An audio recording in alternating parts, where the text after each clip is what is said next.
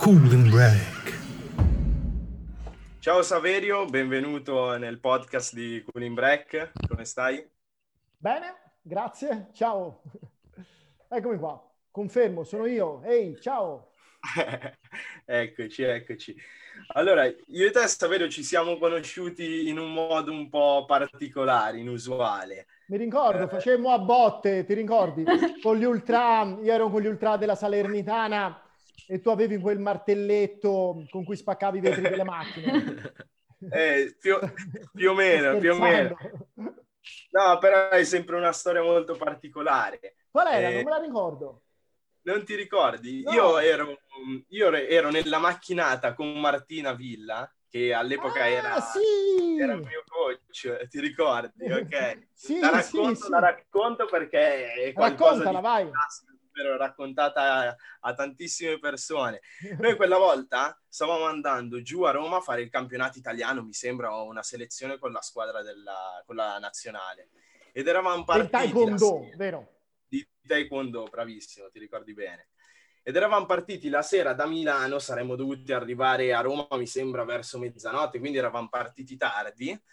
E arrivati all'altezza di Firenze abbiamo bucato, bella imprevisto, non, um, non calcolato, anche perché le officine a quell'ora erano tutte chiuse. Il ruotino non, non ce l'avevamo dietro quindi eravamo davvero in una situazione della M perché il giorno dopo avremmo dovuto gareggiare ed eravamo bloccati a Firenze alle 10 di sera. Fatto sta che eh, all'epoca la mia allenatrice eh, ti conosceva, non mi ricordo se vi foste già visti di no, persona. Mai visti, o... mai visti. solo mai visti. scambiati in qualche messaggio su Facebook. Pensa un po'. E fatto sta che lei ti ha scritto e dicendoti, raccontandoti la situazione, tempo un'ora, ti sei fatto mezz'ora per attraversare in macchina da solo Firenze e ci sei venuta a salvare. Sì, vi ho prestato la macchina. Ti ricordi tra l'altro quanto pioveva? Cioè io Porca. mi ricordo una pioggia incessante. Io di quel viaggio ho ricordi a tratti perché mi ricordo che ero stanchissimo, il giorno dopo dovevo gareggiare, tra l'altro siamo arrivati alle 5 di mattina a Roma alla mm, fine, quindi mm, mm. figurati. Però sei stato il nostro salvatore quella volta. No, figurati, figurati. E davvero... Martina, in contatti stabiliti precedentemente con Martina, che appunto non conoscevo se non per lo scambio di qualche messaggio su, su Facebook, eh, qualche like, però dato con una testa e un senso, nel senso che lei aveva compreso l'attività, diciamo, sociale che portava avanti. Lei aveva visto un video in particolare che avevo girato eh, presso un campo Rom che stava all'epoca a 200 metri da casa mia. Lei mi aveva raccontato la sua attività quando andava ad insegnare alle bambine e ai bambini una specie di doposcuola eh, vicino a casa sua, eh, anche loro prevalentemente, anche se non esclusivamente, di eh, origine rom e sinta, e perciò diciamo ci eravamo scambiati dei sentimenti e delle idee e questo aveva ingenerato anche un afflato di fiducia. Tu all'epoca già lavoravi per fanpage? Sì, perché allora io non mi ricordo assolutamente gli anni, non mi ricordo nemmeno in che anno ho iniziato a lavorare per fanpage, però mi ricordo, no, ma davvero. Ti tolto una domanda allora. No, no, no, aspetta, non mi ricordo, no, infatti, più o meno otto anni, una cosa del genere potrebbero essere nove o sette e mezzo, no? Non mi ricordo proprio. Però in quel caso sì, sono sicuro, perché il video uh, a cui faccio riferimento eh, questo mh, girato nel campo Roma vicino a casa mia, eh, di cui avevo parlato con Martina nelle settimane o mesi precedenti, eh, l'ho girato quando già lavoravo per fanpage, questo sono sicuro. Tra l'altro uscì d'agosto, mi sembra il 3 d'agosto quel video, e fu uno di quegli aspetti che mi fece dire wow, ma eh, cioè, fanpage è proprio figa, perché per far uscire un video di 11 minuti girato in un campo rom il 3 d'agosto e ovviamente pagare chi l'ho realizzato, cioè io, eh, vuol dire che proprio insomma, hai una visione ampia come giornale, altrimenti nessuno lo farebbe mai. È vero, è vero, Fanpage ha questa visione molto impronta, anche forse perché è nato successivamente alla maggior parte delle testate giornalistiche dei quotidiani attuali. Com'è che vedi il panorama giornalistico del, del futuro prossimo? Secondo te cosa che succederà? Ma eh, è, un, è, una, è, un, argomento complicato eh, che ha mille sfaccettature. Eh, proverei io proprio a sottolineare la questione delle tante sfaccettature, nel senso che dire come sarà il giornalismo probabilmente è un po' come dire come sono i ragazzi di oggi eh, eh, dipende, uno risponde, dipende, non tutti siamo uguali, ci sono un sacco di differenze. Ecco, io penso che le differenze si accentueranno e per quanto riguarda l'informazione forse una caratteristica anche peculiare e positiva perché significa che si va da una parte verso anche la specializzazione, magari una specializzazione ampia, eh, vuol dire comunque rimanere mainstream, parlare di tutti gli argomenti, parlare di spettacolo, parlare di tv, parlare di sport, fare inchieste, non vuol dire settorizzarsi, però vuol dire comunque trovare delle persone che ci lavorano e specializzarsi comunque in una linea editoriale, che quello ovviamente ci deve, ci deve essere perché insomma come cioè io sarei incompatibile eh, nel lavoro fianco a fianco, ma neanche nelle due stanze vicine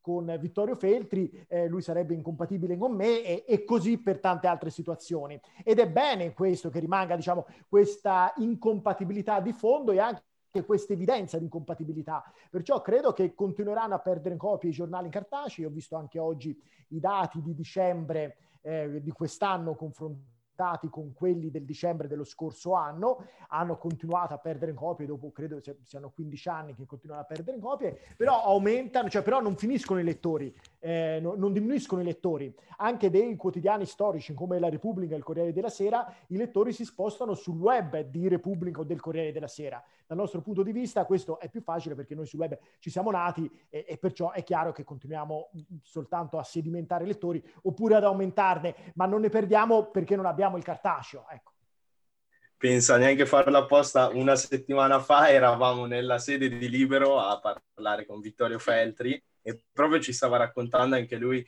tra l'altro loro con Libero hanno aperto adesso la piattaforma online proprio per adattarsi perché sono passati da avere una tiratura giornalistica cartacea da dei livelli alti a passare in questo momento dove le vendite sono diminuite drasticamente.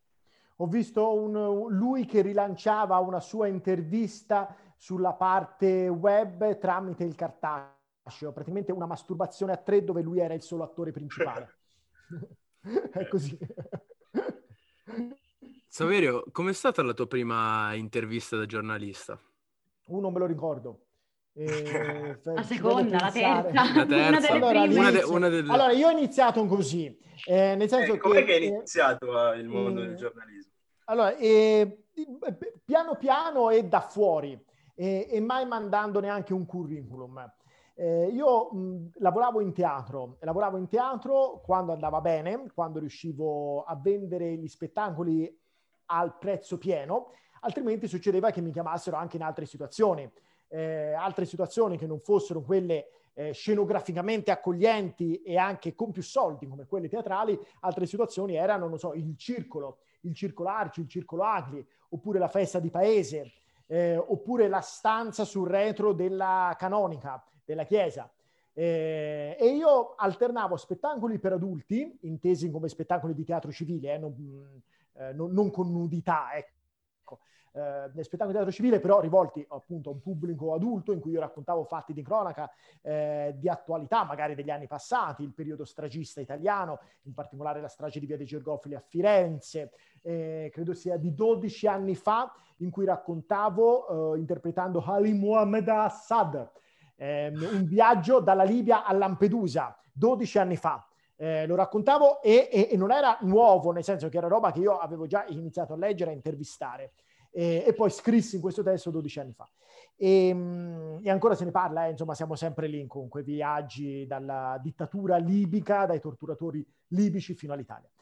E, ehm, e collateralmente però eh, realizzavo, anche, eh, realizzavo anche spettacoli per bambini, eh, perché quelli si vendevano meglio e poi comunque a me lavorare con i bambini mi è sempre piaciuto. Riuscire a far ridere un bambino è una delle, delle cose che proprio mi entusiasma di più, vederli contenti. Eh, poi ti puoi permettere qualsiasi cosa, insomma, con, con i bambini sperimenti. Eh, se vedi un bambino che, che mangia, gli puoi prendere il cibo e non ci rimane, cioè ride, cioè, non lo puoi prendere ad un adulto, non gli puoi levare il panino e mangiarlo te. Con i bambini sì, è tutto un gioco, un gioco meraviglioso di relazione. Cioè è questo che i bambini hanno, la capacità di interazione, di empatia, di entrare in funzione con qualcuno che riconoscono come qualcuno che li fa divertire. A me questo piaceva tantissimo. Poi collateralmente, diciamo, a questa attività ne avevo un'altra spudoratamente sociale, cioè quella di realizzare video per argomenti che io non riuscivo a raccontare in teatro, perché il teatro, comunque le, le, le, le stanze parrocchiali dietro la chiesa, hanno comunque bisogno di spettacoli che per preparare hanno bisogno, non so, un mese di studio, un mese certo. di scrittura, un mese di prove e poi lo devi iniziare a vendere. Perciò ci, do, dovevo farne al massimo due l'anno di spettacoli nuovi. E, e, però io volevo fare storie sociali, cioè volevo influire nella socialità, volevo provare a migliorare almeno un pezzettino di mondo e allora realizzavo video eh, rimborsando, diciamo, un, un mio amico che mi dava una mano nel montaggio tecnico che io non sapevo fare e gli dicevo solo questa immagine prima, questa immagine dopo e lui prendeva, copiava, tagliava eh, mi alzava i volumi, in cui si sente poco, aspetta, no, rialzamelo un pochino, no, abbassamelo, senti che casino, eh, mi metti una musica di sottofondo e lui faceva questo lavoro tecnico. Io rimborsavo lui, ma erano video che poi caricavo sul mio canale YouTube, perciò non erano destinati, diciamo, a un guadagno, anche perché prima eh, il massimo del minutaggio su YouTube era 10 minuti e non esistevano nemmeno le pubblicità ancora. Cioè tutta la roba su YouTube dove è possibile monetizzare, eccetera, non esisteva, cioè non c'era proprio tecnicamente è venuta tutta dopo, che nemmeno volendo, diciamo, nemmeno avessi avuto un miliardo di visualizzazioni, che ovviamente non avevo, ma nemmeno se ce le avessi avute eh, sarebbe, sarebbe potuto funzionare. Allora sei stato davvero uno dei primi a utilizzare la piattaforma, sì. a vedere che potesse essere qualcosa di interessante. Sì, però in una modalità eh, in cui per me era la piattaforma dove li mettevo, mentre ci sono stati subito alcuni youtuber che hanno iniziato proprio da youtuber, nel senso più alto del termine, cioè trovando una continuità continuità eh, ideale nei contenuti che mettevano fuori. Mentre io mettevo fuori contenuti sia a carattere sociale, eh, però diciamo molto diversi eh, dalla media de, della tipologia dei contenuti che già allora youtuber, alcuni youtuber mettevano fuori. E, e poi io ero comunque più grande, cioè sono sempre stato comunque più vecchio degli youtuber che hanno iniziato. Perciò diciamo tecnicamente eh, non l'ho proprio vissuta io quella, quella, categoria lì, non mi ci sono mai sentito uno, uno youtuber, non ho mai usato quelle tecniche eh, da, da, youtuber, iscrivetevi eccetera, ma non perché non siano efficaci, eh, le uso invece oggi su altri canali, semplicemente diciamo un po' non c'erano, un po' non, non, le, non sapevo io, insomma, si potesse fare, ecco. Uh, e poi da lì mi, to- mi notò fanpage, cioè fanpage vide un paio di questi video, dopo alcuni anni che continuavo a fare teatro e a fare video, vide un paio di video, mi chiese mm, se potevano all'inizio implementarli nei loro articoli gratuitamente, gli dissi di sì, va bene, a me tutto ciò che avesse contribuito a far girare i video mi ecco. avrebbe reso felice, mi rendeva felice. Eh, infatti all'epoca il e poi da lì, finisco subito, e poi da lì a un certo punto iniziarono a pagarmi e io lasciai il teatro e iniziai a fare esclusivamente video con fanpage. Eh, ti stavo chiedendo, sì, fino, ehm, cioè, fino, a prima che ti chiamasse fanpage e ti andasse a retribuire economicamente, eh, qual era il riscontro che riuscivi ad ottenere dai video? Ma ero contento perché mi divertivo, facevo un po' di casino ed era la, mm, il, il, mio gancio sociale per stare, diciamo, nel mondo in maniera spudoratamente eh, entrante. Mm, il mio stipendio veniva dagli spettacoli, cioè io eh, era proprio un lavoro, l'ho fatto, per, l'ho fatto per 8-9 anni. Eh, il, il, lavoro proprio da, da, da, attore, alternando spettacoli per bambini e spettacoli per adulti, all'inizio soprattutto quelli per bambini perché era più facile trovare da lavorare e poi sono aumentati invece in quelli per adulti, anch'io avevo, diciamo, iniziavo a crearmi, no, non dico un nome, ma insomma un, un, riscontro e allora era più facile che le amministrazioni comunali, ad esempio, mi chiamassero per gli spettacoli di impegno, di impegno civile. E, ehm, però sì, insomma è andata avanti tanti anni e il riscontro era quello. Io fra i primi video ho fatto anche quelli più di inchiesta quando, quando lavoravo, dice, lavoravo, insomma facevo questi video da me. Eh, una telecamerina nascosta l'ho usata da quando lavoro con fanpage forse due volte, mentre quando ero da solo la usavo molto di più. Eh, ho fatto un video andando quattro giorni e tre notti a Botta di Sedrina in provincia di Bergamo, infiltrato in un convento gestito da 13 suore in un corso di guarigione per omosessuali, con un prete guaritore, un esorcista, eh, che ci faceva gli esorcismi per guarirci da quella che secondo loro era una malattia, cioè l'orientamento sessuale. E, ehm, e, e lì andai, vivevo in questa cellettina, avevo il mio bagnettino senza il coprivater perché pisciare da seduti era da femmine. Questa era la, la, loro, la loro idea. Tra l'altro confondendo completamente il genere con l'orientamento sessuale e perciò dovevamo pisciare in piedi. E uno dice, per fare la cacca, Saverio, e la cacca i veri uomini duri la fanno anche sedendosi nel bordo senza il coprivater. perciò non dovevamo temere, diciamo, un po' di freddo sulle cosce, perché dovevamo dimostrare di essere davvero uomini e guarire così dalla nostra omosessualità. Questo era l'impianto osceno eh, del, del, corso di guarigione. Tra l'altro è un video che ancora si trova a giro, eh. mi sembra, cioè YouTube lo tolse, però è stato rincaricato da Arcoiris, che era una TV web che esisteva all'epoca, e perciò c'è tipo un intro di un minuto in cui non succede nulla, cioè proprio c'è solo la schermata ferma arcoiris e poi inizia il video, tra l'altro osceno per, cioè, per, per come raccontora, nel senso che il materiale era forte, cioè in chiesa, videocamera nascosta, prete esorcista, sta roba c'era, però il montaggio si vede proprio, un montaggio da bimbetto, da, da, da una persona, cioè me che non aveva nemmeno però la possibilità di imparare molto, perché no, non c'era cioè, ora voi aprite YouTube e, e, vedete anche metodologie di montaggio diverse, differenti. Quando ho iniziato io non c'era, perciò ci sono io, si vede col microfono in mano, vestito con la cravatta, in camicia e cravatta, microfono in mano, che tutto è impostato, racconto quello che è successo e poi ovviamente faccio vedere delle immagini dall'interno. Eh, vabbè, così. Saverio, proprio guardando i tuoi video, se c'è una cosa che ho notato è quanto nelle interviste che tu fai, nelle dimostrazioni, diciamo, che porti, quanto la maggior parte delle volte, diciamo, la verità stia dietro una sorta di velo di ignoranza e di indifferenza. Quello che io volevo chiederti è, in un periodo come questo, in cui, diciamo, la scuola è stata un po' messa in secondo piano, per motivazioni che non è questa proprio la sede cui, in cui parlarne, però io volevo chiederti quanto è importante studiare conoscere soprattutto il passato per avere una visione sul futuro più consapevole?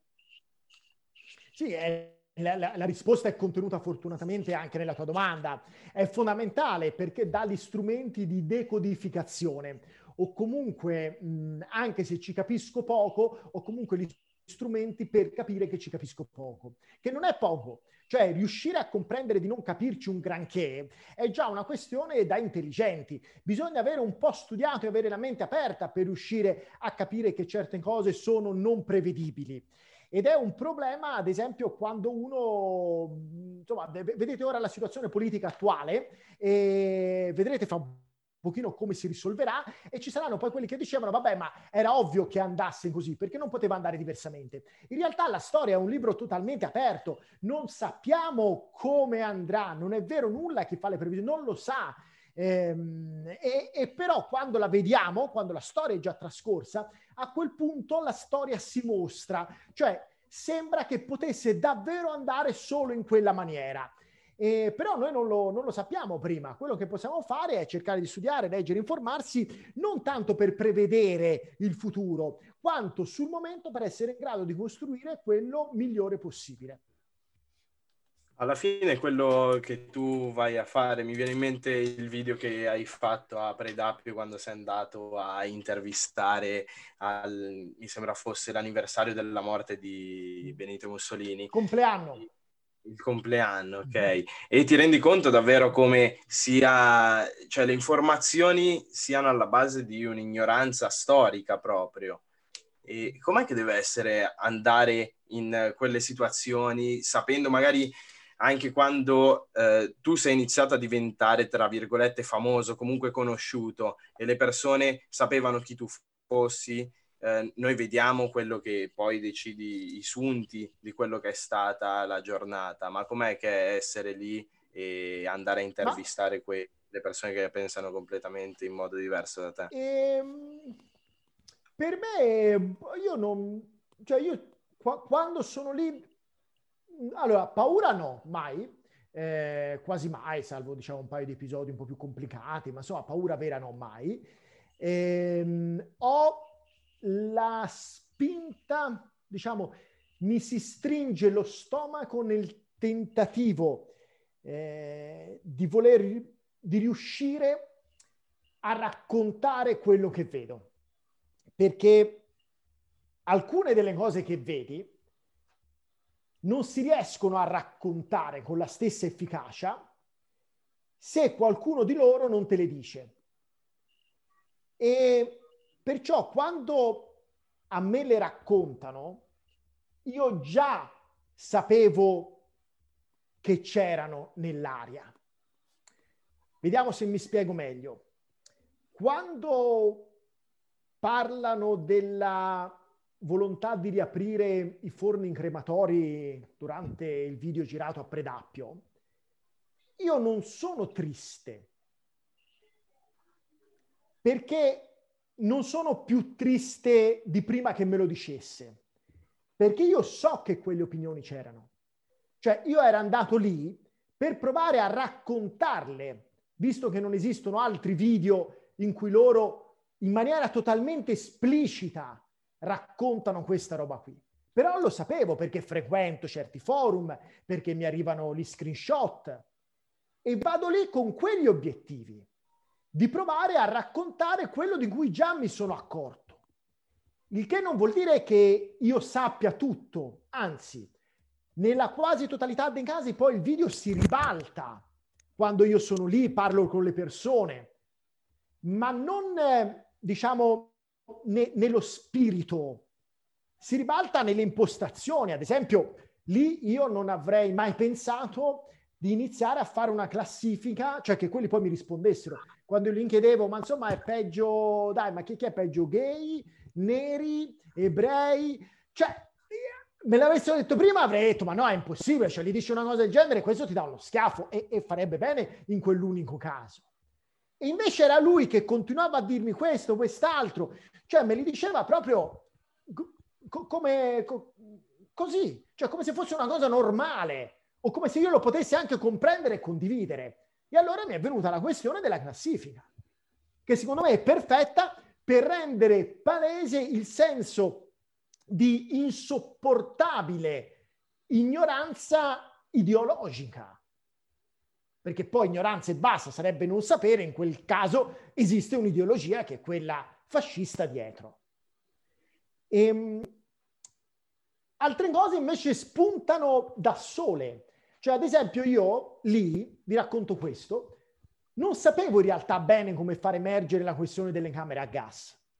Mi sembrava così grossa, e lo è, cioè così enorme però da porgliela come domanda, che io quando la prima volta, poi dopo no, ma la prima volta uno di loro ti, la tira fuori, è colpa più che merito sua, non mia.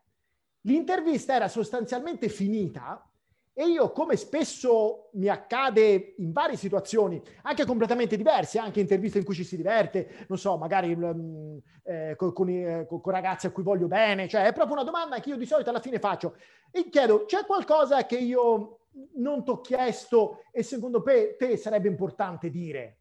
C'è qualcosa? Oppure chiedo questo, oppure mh, ma cosa ti saresti aspettato e ti avrei chiesto? Eh, cos'è che non ti ho chiesto e tu magari eri già pronto a dirmi? Ecco, io gli faccio la stessa domanda a lui. E lui mi guarda e mi fa, eh, eh riaprirei. Io, cosa riapriresti? E lui mi dice, i forni, i forni. E io penso mi stia prendendo in giro, cioè come dire, me lo dice, poi mi dice, ma oh coglione, ma che ci incredi davvero e noi siamo qui a, a pensare una cosa del genere? E invece quello ci incredeva. E poi a quel punto l'intervista si autoalimenta perché se io ti chiedo, ma riap- fai i forni, io ti chiedo, riapriresti i forni? Eh sì, no, i forni, ho capito bene, i forni. Alla fine lo dice quattro volte, ma va bene, perché stiamo sottolineando l'enormità della falla mentale. Ma fa tutto da solo. Lì no, oggettivamente non c'è stata nessuna capacità mia, se non quella di sapere prima di aver capito e di essere andato lì con l'idea di raccontare anche questo, senza pensare poi di riuscire ad arrivare addirittura a questo. Saverio, cosa ti spinge a raccontare storie e a vivere in piccolissima parte la vita dei tuoi intervistati, anche se questi possono avere un pensiero diverso dal tuo? Allora, eh, in generale mi piace, mi piace proprio tantissimo. Eh, anzi, per la verità mi piace di più raccontare pezzi lontani da me. Eh, magari, che, che, magari apprezzo pure eh, in alcune situazioni, però comunque lontani da me. Eh, apprezzo pure, non è questo, questo l'esempio, dico, non so, eh, se vado a un concerto eh, di Sfere Basta, eh, sarà pur bravo, però musicalmente cioè, è proprio lontano da me, è un'altra, è un'altra storia. Eh, però mi diverto a stare lì con le persone e eh, ragazzi e ragazzi e sentire un po' loro che pensano, che, che, che, parlano, ascoltare comunque lui perché insomma è un'occasione, se no non l'avrei ascoltato e avrei solo letto gli articoli di qualcun altro scritti su di lui e allora sono contento di essere lì. Quella situazione mi diverto, però è lontana comunque sia da me, però eh, appunto mi ci diverto perché perché scopro anch'io cose nuove. E allora boh, è, è divertente. È divertente proprio in un senso alto del termine, in un senso giocoso, in un senso di relazione di gioco, come si accennava prima con le bambine e i bambini. In quel senso è divertente, non per forza ridanciano, però che accresce la comprensione del mondo. Da questo punto di vista anche le interviste a Predatrio, le interviste ai negazionisti del Covid, accrescono la mia conoscenza del mondo e talvolta l'anticipano anche a quello che sarà, perché quando sono stato la prima volta, mi sembra a settembre, eh, vedo 2500 persone in piazza, le persone a casa ancora quando esce il primo video dicono eh ma sono pochi, ma perché dare risalto a loro? E io già dicevo, guardate ragazzi, le 2500 persone sono un'enormità, perché ci sono state le elezioni regionali e durante le elezioni regionali né Zingaretti né Salvini, per prendere i due leader più grandi di partito in quel momento, no, non sono in grado di portare nemmeno 400 persone in piazza. Loro ne hanno portati 2005 senza nessuna organizzazione partitica. Ragazzi, senza organizzare pullman pagati a prezzo simbolico dalle varie eh, regioni italiane. Ragazzi, sono tanti. E poi si è visto perché effettivamente si sono dimostrati tanti, tanti, eh, numericamente tanti.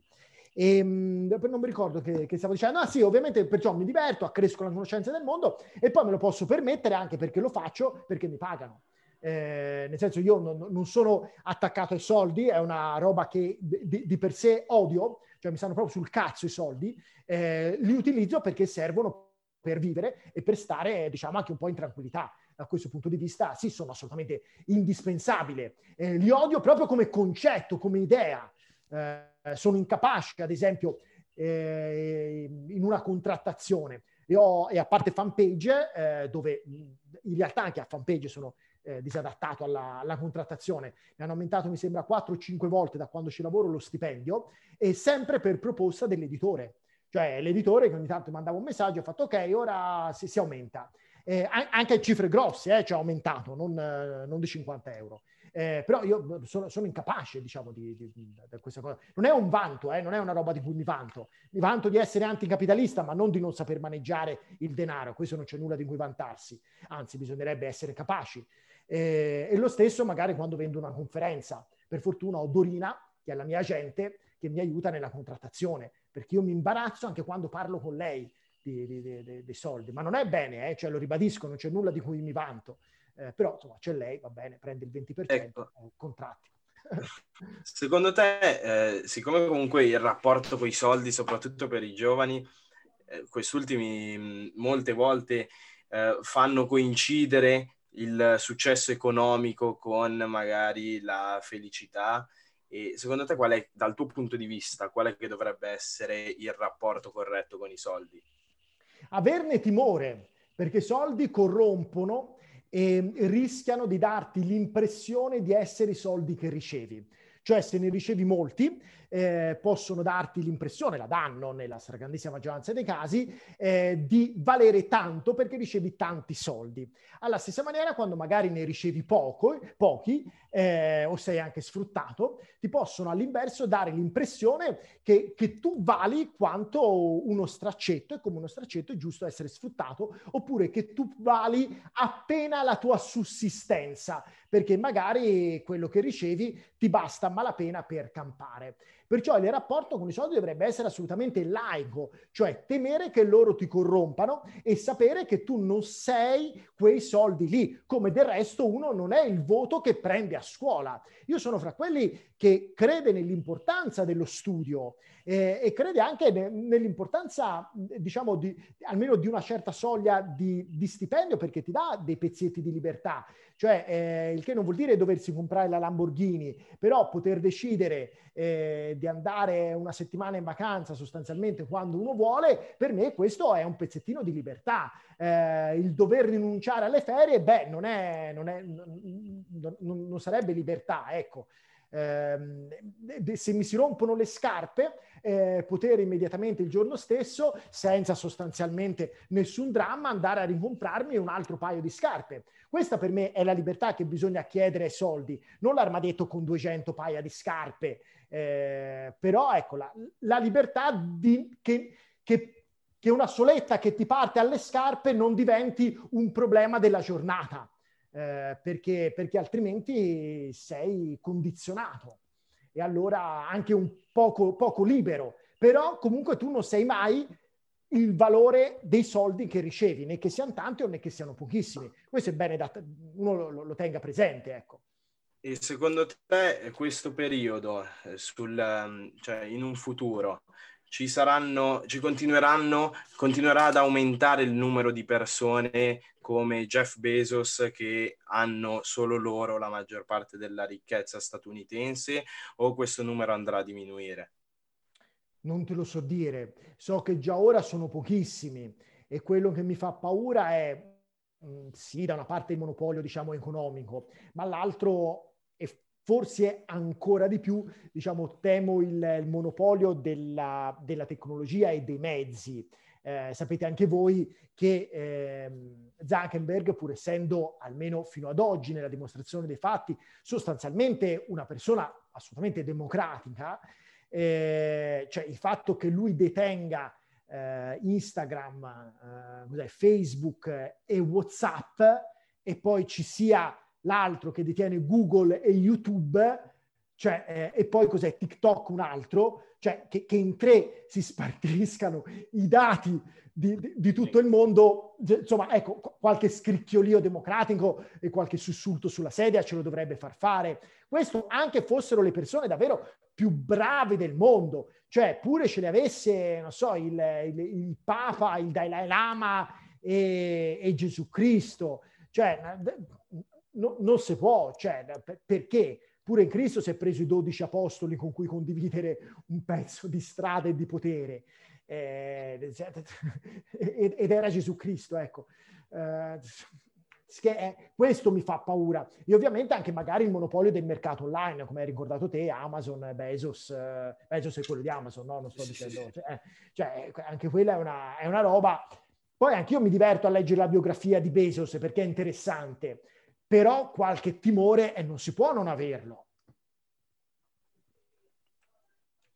Ehm, è un, una cosa che è impossibile non notare in questa mm. intervista che io ti vedo, è la tua felpa. Sì, me la sono messa apposta. Eh, infatti. Nell'uomo, nell'uomo logo. Io conosco il progetto, però volevo chiederti se hai voglia di parlarcene Oppure e di raccontare. sì, allora, SHIP è una modalità per influire nel sociale, in questa nessuno mi paga e nessuno nemmeno mi pagherà mai.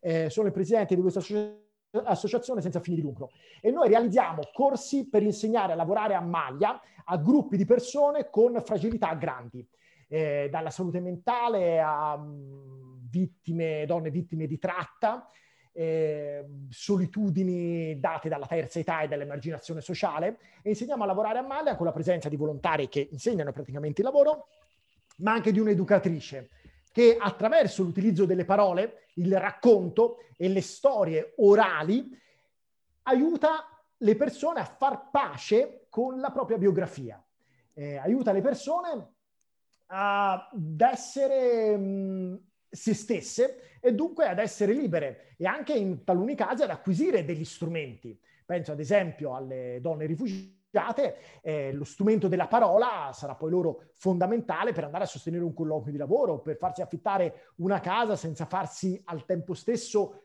temere. Servirà, serve per farsi capire, per entrare, integrarsi nella società eh, e la società per integrarsi in loro.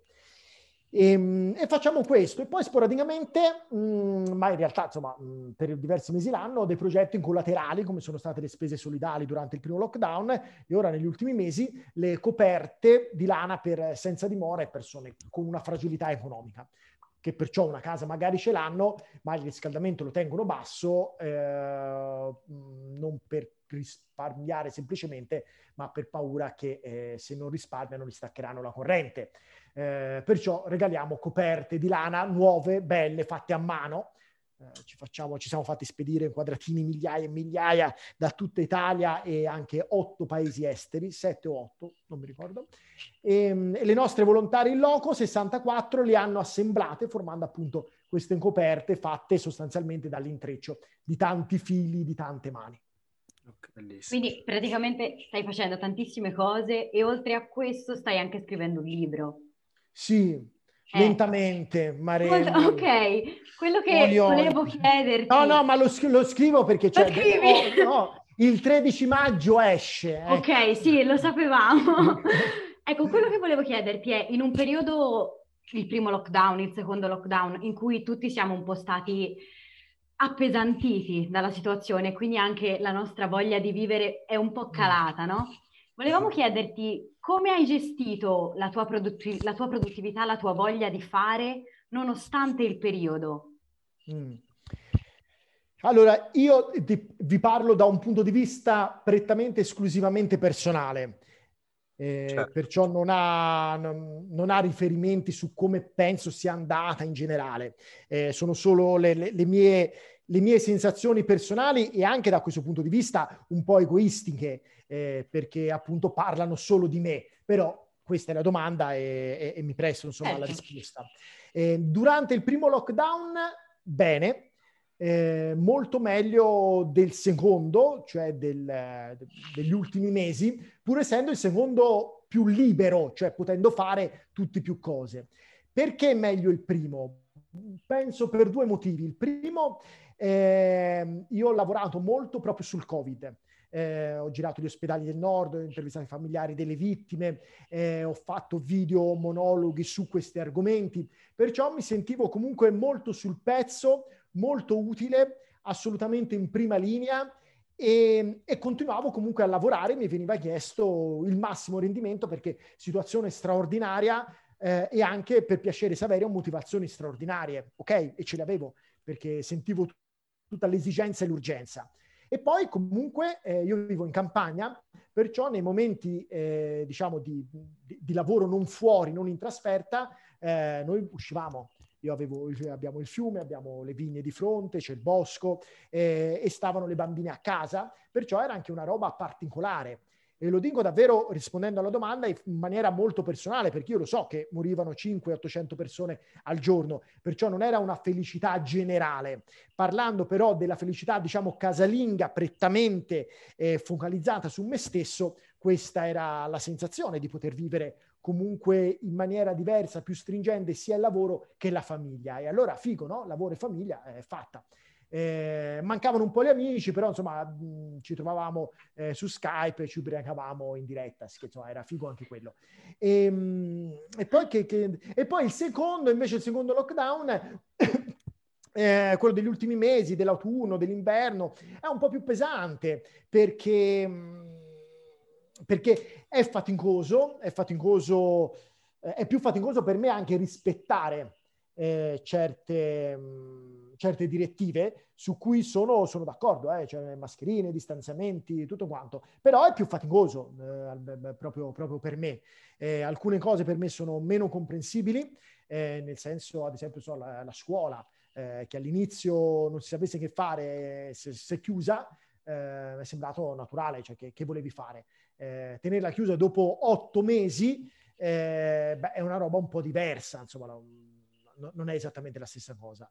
Eh, e, poi, mm, e poi ora, insomma, anche vedersi con gli amici sempre a distanza o comunque con mille regole è più faticoso. Per i bambini lo stesso, eh, sta diventando più complicato. E poi c'è la pesantezza del tempo che passa e dei morti che continuano, perché poi alla fine c'è, c'è anche questo mattone che si somma su tutto quanto. Ecco, se, eh, cioè, alla luce della tua esperienza, se potessi dare un consiglio a un ragazzo che in questo periodo sta facendo fatica ad essere produttivo e viene distratto dalle mille cose che stanno succedendo anche solo nella propria vita privata, senza andare a parlare di, di Covid e fattori esterni, cosa che gli consiglieresti? Che la distrazione è umana, eh, io non sono il più indicato a, cons- a, dare consigli contro la distrazione, perché io sono un distratto. Eh, diciamo che ho provato ad utilizzare la distrazione come forma eh, per tenere le antenne dritte, però quando è chiaro uno si distrae troppo perde, perde alcune connessioni, succede anche a me, e perciò c'è, c'è solo da provare a farci caso sapendo che è una cosa assolutamente umana.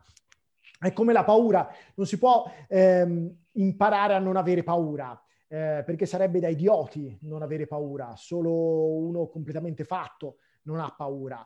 Eh, allora va bene aver paura, eh, parlo di, in tutte le situazioni, eh. quello che bisogna imparare a fare è non permettere alla paura di morderci così tanto alle caviglie da dirigere poi il nostro cammino eh, bisogna sapere che esiste, è un pungolo, bisogna anche ogni tanto metterla in riga questa paura e darle qualche calcetto per provare ad allontanarla, sapendo che però umanamente lei proverà a ritornare e ogni tanto vincerà lei. Però già sapendo questo è possibile farci meglio i conti.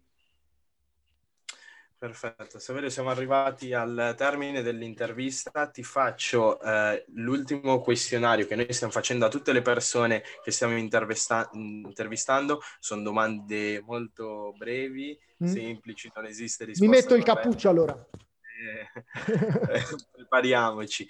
Allora, la prima è qual è una piccola cosa che ti rende sempre felice? Un piccolo gesto, un... qualcosa di semplice che ti rende sempre felice. Caterina e Margherita quando chiamano babbo, perché vuol dire che hanno voglia di un confronto, di una relazione, oppure hanno semplicemente ancora bisogno di me. Consig- la seconda, che consiglio daresti ad un giovane che vuole raggiungere il proprio sogno? Di rimanere curioso. Eh, rimanere curioso è la cosa più importante curiosi proprio sulla vita, sui fatti, sugli accadimenti, indipendentemente dai sogni. Perché essere curiosi non vuol dire non fermarsi mai, vuol dire prendersi tutti gli spazi necessari, tutte le velocità che si è in grado di, di sostenere, quelle lente, quelle veloci, però rimanendo curiosi, perciò continuando a crescere e ad accrescersi. Questa è la cosa più importante. Ultima domanda, che cos'è per te la, la felicità? La felicità sono momenti condivisi. Eh, è bellissimo vedere un tramonto, ascoltare le onde del mare che si infrangono sugli scogli e anche vedere un bellissimo film o un bellissimo video fatto da me. Però se eh, il mare lo potessi vedere solo io, se video che faccio non li pubblicano e li posso vedere solo io, se un film meraviglioso lo posso vedere solo io, io non sono felice, anzi mi girano i coglioni. Perciò la felicità per me sono momenti belli condivisi però, altrimenti non sono più neanche belli.